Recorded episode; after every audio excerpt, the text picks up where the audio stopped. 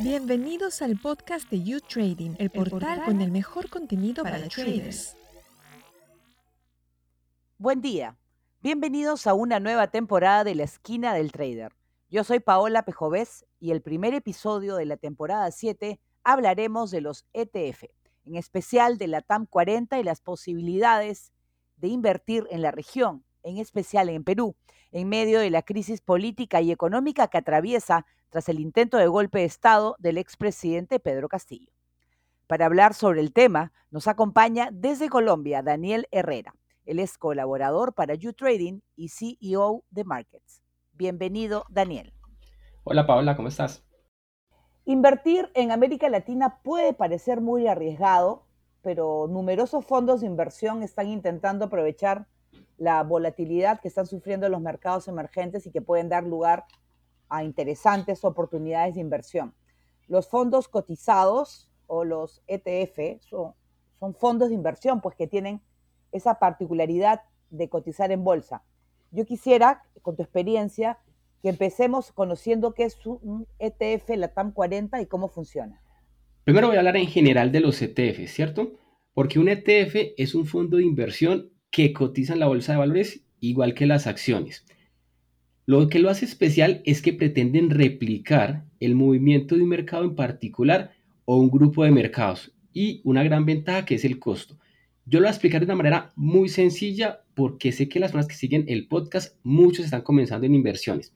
Entonces vamos a pensar en un ETF como un equipo de fútbol. En el equipo de fútbol hay 11 jugadores, unos valen más que otros, unos hacen un trabajo, otros hacen otro. Y ahora pensemos en el ETF. Y el ETF está compuesto por, digamos, acciones. Y en este caso, el LATAM 40 se compone por 40 acciones, ¿cierto? Entonces es como un equipo de acciones, por decirlo de alguna manera.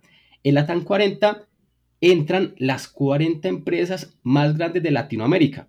Hablamos de países como México, Brasil, Colombia, Chile, Perú. Además se está diversificando en diferentes sectores, sector energético, financiero, eh, también entra comunicaciones, consumo, entre otros. Imaginemos empresas ahí como Vale, Itaú, Petrobras, Grupo Bimbo, Bancolombia, Ecopetrol, son empresas gigantescas y nos permite entonces este F diversificar el riesgo en la región.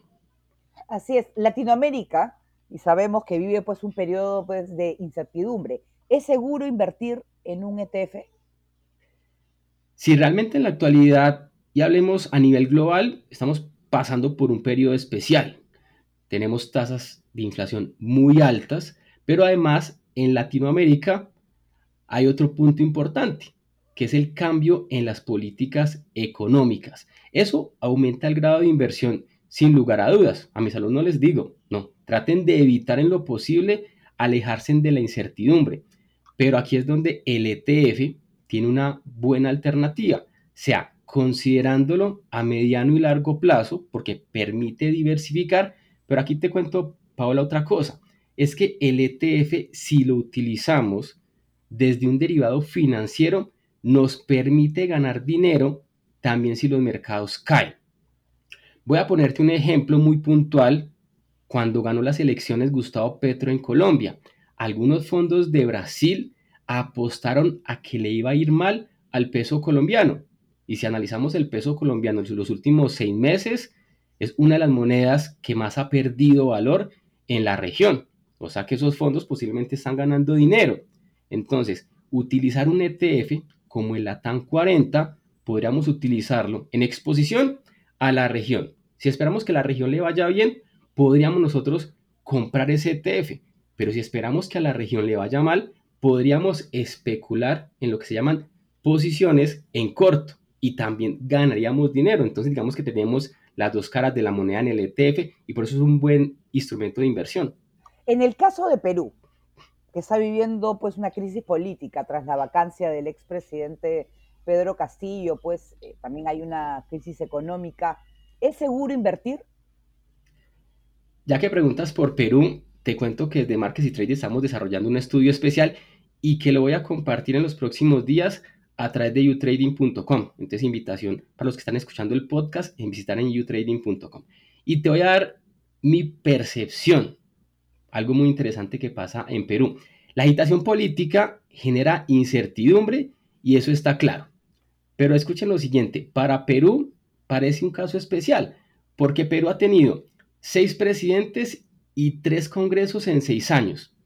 Y el Fondo Monetario está proyectando un aumento del 2.6% para el PIB en el 2023. Eso está por encima de otros países de la región que supuestamente están mejor desde lo económico y desde lo político. Entonces, Perú es un caso especial. Será un año muy complejo para Latinoamérica con desaceleración e incertidumbre, pero parece que incertidumbre política en Perú, digamos que el inversor no lo está tomando como algo tan malo. Dime, los inversionistas entonces no se podrían alejar del país, ¿no? Eh, la alternativa sería la TAM 40 en Perú. ¿En qué ETF pueden invertir? Sí, eh, tengamos en cuenta algo, Paola, y es que Perú es una de las principales economías emergentes de la región y hay sectores como el mirero que podrían seguir creciendo mucho. Entonces, también hay muchas empresas de Chile que se instalan en Perú. Entonces, hay que considerar que en este momento, por lo que está pasando, o sea, estos últimos días de Perú eh, han sido terribles, ¿cierto? Desde lo, desde lo social, desde lo económico, desde lo político, pero las empresas, digamos que no están asustadas y se están yendo, o sea, no están saliendo, pero si hay una alerta de llegada de inversión. Y ahí es donde uno podría decirles, bueno, mucho cuidado con su portafolio. Traten principalmente de aprovechar instrumentos estructurados como los ETFs, no correr el riesgo solamente país, correr el riesgo Perú o correr el riesgo Colombia o el riesgo Brasil, sino una inversión en el bloque. En la TAN 40 resulta ser un instrumento de invertir en el bloque pensando en el mediano plazo y tratando de proyectar lo que puede ser unos 12 meses, incluso unos 24 meses. ¿Cuál crees tú que es el mejor ETF para invertir en el 2023? Yo considero que hay un listado de ETFs que pueden ser llamativos, voy a mencionar algunos. Sin lugar a dudas, en primer lugar, siempre va a estar un ETF que replique el comportamiento del Standard Poor's 500, que son las 500 empresas más grandes del mundo, podríamos decirlo, o del Nasdaq, que son las empresas tecnológicas. Entonces es un ETF que llama mucho la atención. Como entramos posiblemente en una recesión global, incluyo ahí a lo que se denomina un ETF de dividendos, podríamos incluirlo, eh, un ETF que replique al oro o que tenga exposición en el oro, alcanzando puntos máximos de inflación, el oro se podría beneficiar.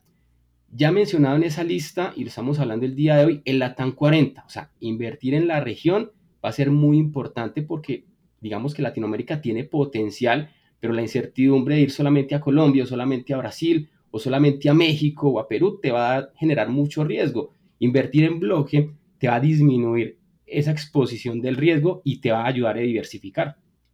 Y de ahí podríamos mirar sectores como el financiero, sectores energéticos dentro de Estados Unidos. Dime, Daniel, ¿cómo gana dinero un inversor con un, con un ETF? Al igual que las acciones, los ETFs cambian de precio, eh, suben, bajan, entonces el inversor gana en esa volatilidad también pueden ganar, como les decía un momento, con los mercados bajistas, pero también son una alternativa de generar a través de los dividendos que reparten las empresas. Entonces, es un muy buen vehículo de inversión. Si pasa el tiempo y tu ETF ha subido, ¿podrás venderlo por más de lo que te costó? Sí, incluso aquí voy a, mencionar una de las ventajas, Paola, que tiene un ETF y es su liquidez. Un inversor siempre busca liquidez. ¿Qué significa? Que si compro un instrumento financiera, perdón, un instrumento financiero, pueda venderlo rápidamente. Hay ETFs que tienen mucha liquidez. Ahí es muy importante que cuando se sienten a analizar, a estudiar qué ETFs comprar, busquen esos ETFs que son líquidos. Y también es muy importante invertir a través de un broker regulado, o sea, donde el dinero esté seguro y que de un momento a otro esa empresa no se vaya a desaparecer. Muy bien, Daniel, muchísimas gracias por estar con nosotros en esta nueva temporada de la esquina del trader. Muchas gracias Paola, un saludo a todos los que nos siguen en este podcast. Así es, gracias por acompañarnos en esta nueva edición y los invito a visitar nuestra página web YouTrading en español y seguir también nuestro curso gratuito para conocer sobre el comercio de los mercados financieros. Hasta una próxima edición.